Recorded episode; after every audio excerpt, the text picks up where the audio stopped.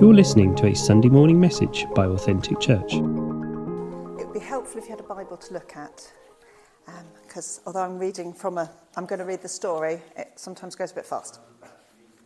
Some years ago, the church that I was attending at the time introduced a new song. Now, churches introduce new songs all the time, but what was unusual about this was that the leader of the band on the day made a point of saying, before we start singing this song, I want you to look at the bridge. And the bridge was Spirit, lead me where my trust is without borders. Let me walk upon the waters wherever you would call me. Take me deeper than my feet could ever wander, and my faith will be made stronger in the presence of my Saviour. And the band leader went on to say, Don't sing that if you don't mean it, because it's dangerous. It's dangerous to say to God, I'm going to go wherever you call me. Lead me out about upon the waters. And I think in the last couple of years, we've all, in our different ways, been sailing in deep waters on uncertain seas. So this morning, I just wanted to uh, talk about a couple of stories that take place not on an ocean, but on a sea, the Sea of Galilee. So if you would turn to Luke chapter 5, please. I'm reading from the New Living Translation.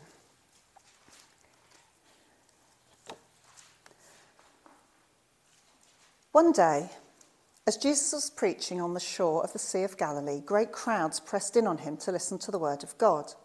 He noticed two empty boats at the water's edge, for the fishermen had left them and were washing their nets. Stepping into one of the boats, Jesus asked Simon, its owner, to push it out onto the water. So he sat in the boat and taught the crowds from there. When he had finished speaking, he said to Simon, Now go out where it's deeper and let down your nets to catch some fish. Master Simon replied, We've worked hard all last night and didn't catch a thing, but if you say so, I'll let the nets down again. And this time their nets were so full of fish they began to tear. A shout for help brought their partners in the other boat, and soon both boats were filled with fish and on the verge of sinking. When Simon Peter realized what had happened, he fell to his knees before Jesus and said, Oh Lord, please leave me. I'm such a sinful man. For he was awestruck by the number of fish they had caught, as were the others with him. His partners, James and John, the sons of Zebedee, were also amazed. Jesus replied to Simon, Don't be afraid. From now on, you'll be fishing for people. And as soon as they landed, they left everything and followed Jesus. This is probably not the first time Jesus and Simon Peter had met. There are biblical scholars, who know, far more than me, who try and date all the stories in the, Old, in the New Testament, and they think that some of the stories where they've met are earlier than this. So probably Peter has met Jesus as just another travelling rabbi. There are lots in Israel at this time. He thought, oh, he's interesting, and maybe followed him for a few days, and then gone back to his normal life fishing. It's interesting that Jesus turns up with a crowd and he speaks to the crowd, and we don't know what he says. It's obviously not the point of the story. Who knows what he actually said? But the point of the story is when he turns to Simon Peter at the end of the talk and he says, Go where it's deeper, let down your nets to catch some fish. Peter is a fisherman. His father was a fisherman. His grandfather was probably a fisherman. His great grandfather was a fisherman. And fishermen on the Sea of Galilee know that you fish at night. I'm not a fisherman, I don't know why. But you fish at night, that's when you're going to catch the fish. So it would have been quite normal for Peter to have said, But it's morning. I mean, I've missed it. I've got to go tomorrow night. But instead, he says this, and this is the, the amplified version of verse 5 Master, we have worked hard all night to the point of exhaustion and caught nothing in our nets. But at your word, I will do as you say and lower the nets again. Anyone who knows about Peter knows that he does everything immediately. He speaks immediately, he acts immediately, and his immediate response to Jesus is to do as he says. And this time, the catch is enormous. I was just thinking about the scene that the crowds, it doesn't say the crowds have gone away, so they're still on the shore.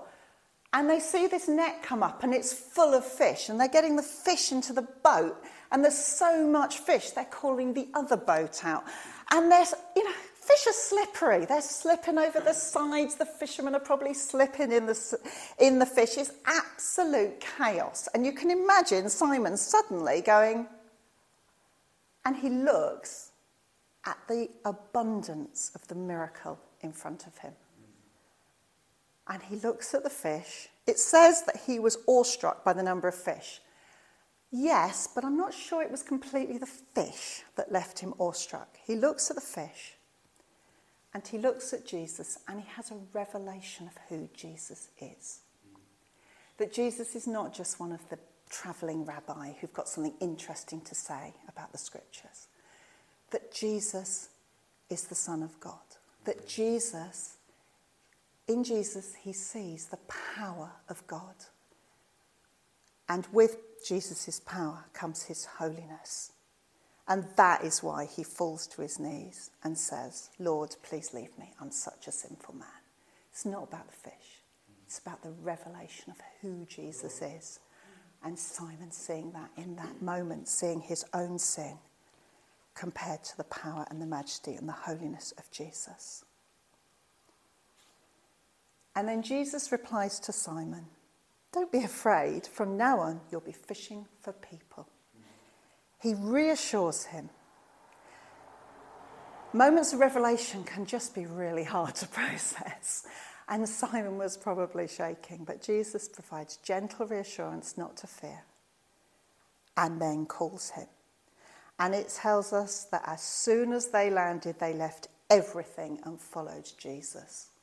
This was a moment where Simon Peter could choose between his routine life of fishing and maybe spending a day following a rabbi, or leave all of that routine behind and embark on an adventure with Jesus. And that's what he does, that's what James and John do. They leave everything behind and follow Jesus. I wonder if they really knew what they were getting into. Dietrich Bonhoeffer says that when Christ calls a person, he calls him to die. I wonder if they knew that.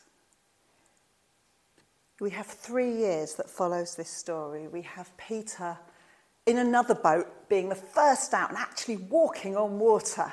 We have Jesus saying to Peter later, Who do you think I am? And Peter being the first one to say, You're the Messiah, the Son of the living God. We have Peter, Peter would have seen the feeding of the 5,000. He was present at the transfiguration where Jesus stood on the mountaintop and Moses and Elijah appeared with him. But Peter was also the person who told Jesus not to go to Jerusalem because he was going to die, and Jesus called him Satan. Peter was also the person who, at the Transfiguration, wanted to build some sheds so that they could keep the moment going. Peter was also the person who in the Garden of Gethsemane draws his sword and cuts the ear off a servant. Peter is wholehearted in everything he does, and sometimes that's amazing, and he walks on water, and sometimes he cuts someone's ear off and gets told off. And that thinking, speaking without thinking, culminates in the courts of the high priest, where a servant girl asks Peter if he knows Jesus, and he says no and he denies knowing Jesus three times. Another line says, from the song Ocean says, where fear, feet may fail and fear surrounds me. Peter, in that moment, his faith failed him. He was surrounded by fear and he did, denied even knowing Jesus. But as we have just learnt last Sunday, that is not the end of the story. If you could turn to John 21, please. Jesus appears to the disciples several times after the resurrection. And in, I think it's Luke's narrative, one of the things he says to the women is, Tell the disciples to go to Galilee and meet me there. And in John 21, we meet the disciples again on the Sea of Galilee. And Peter is there with a few of the disciples, and he's at a bit of a loose end. he's got some unfinished business. Jesus has appeared to Peter, but there's some unfinished business between them from those denials.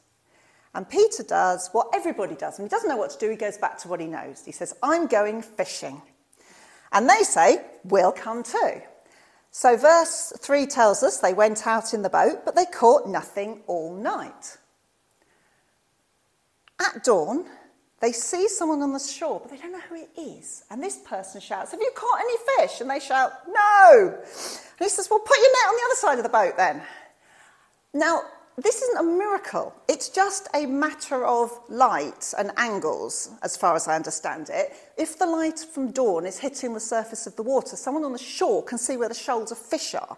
In fact, on the Sea of Galilee, even today, they sometimes have spotters on the shore that will say, no, over there, that's where the fish are. So Jesus wasn't performing a miracle at this point. He was just saying, put your nets on the other side of the boat. And they put, and once again, their nets are full of fish. And at that point, John says to Peter, It's the Lord. And at that, and Peter just leaps out of the boat. Now, he's been fishing in his pants. Unfortunately, he puts a robe on, or the first century equivalent of his pants. He puts his robe on, he jumps out of the boat, and he sort of starts wading through the water to, to shore, while the others pull the net into the shore. And I love this little detail that John includes. He says, the others stayed within the boat and pulled the loaded net to the shore, for they were only about 100 yards from the shore. And when I read that, I could just hear John going, Oh, look at Peter. I love Peter. Look at him, he's jumped and he's wet. And we're only 100 yards from the shore. He could have stayed on the boat. And I love this. Just feels like a really loving commentary on Peter from John there. Remember, John, uh, John also made to include that he runs faster than Peter. In the excitement of the resurrection, John also pointed out he's a fast runner.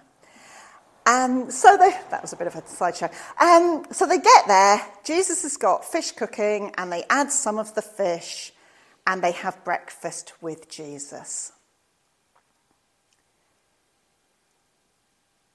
And after breakfast, this is verse 15. After breakfast, Jesus asked Simon Peter, Simon, son of John, do you love me more than these? Yes, Lord, Peter replied. You know I love you. Then feed my lambs, Jesus told him. Jesus repeated the question Simon, son of John, do you love me? Yes, Lord, Peter said. You know I love you. Then take care of my sheep, Jesus said. A third time he asked him, Simon, son of John, do you love me? Peter was hurt that Jesus asked the question a third time. He said, Lord, you know everything. You know I love you. Jesus said, Then feed my sheep. I will tell you the truth that when you were young, you were able to do as you liked. You dressed yourself and went wherever you wanted to go. But when you are old, you will stretch out your hands and others will dress you and take you where you don't want to go. Jesus said this to let him know by what kind of death he would glorify God. Then Jesus told him, Follow me. I love the fact that Peter's so excited by the resurrection, he's almost forgotten the three denials. It's like, why are you asking me three times, Jesus? Why? But each time that Jesus, Peter says he loves him, Jesus recommissions him. Remember, Jesus had said that Peter was the rock on which he built his church. And now there is, he makes sure there's no confusion about where Peter stands with him. Peter is now the shepherd for the flock that Jesus will leave behind when he ascends. As Jesus is the Good Shepherd, Peter is the shepherd on earth, the leader of the church.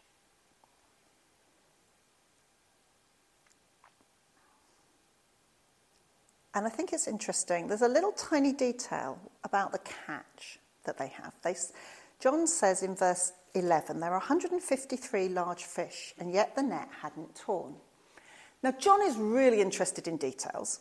He's always including little details. So this could mean that he literally was the person that sat on the shore and went one, two, and he knew there were 153. However, John is also the person who wrote his gospel after a lifetime of prayer and meditation. And his gospel is enriched, not just with the stories of living a life where he followed Jesus, but praying about what Jesus meant and what the, the deeper meaning of all the things Jesus did. Um, and there's a theologian, theologian called Jerome in the fourth century who suggested that John mentions 153 large fish because at that time they believed there were only 153 species of fish in the world. And he mentions that the net didn't tear because what he's trying to say is look deeper. The net is the church, and the church is going to include the whole world and not break. And as we stand here on a Sunday, we are part of that universal church. I won't ask you which species of fish you are.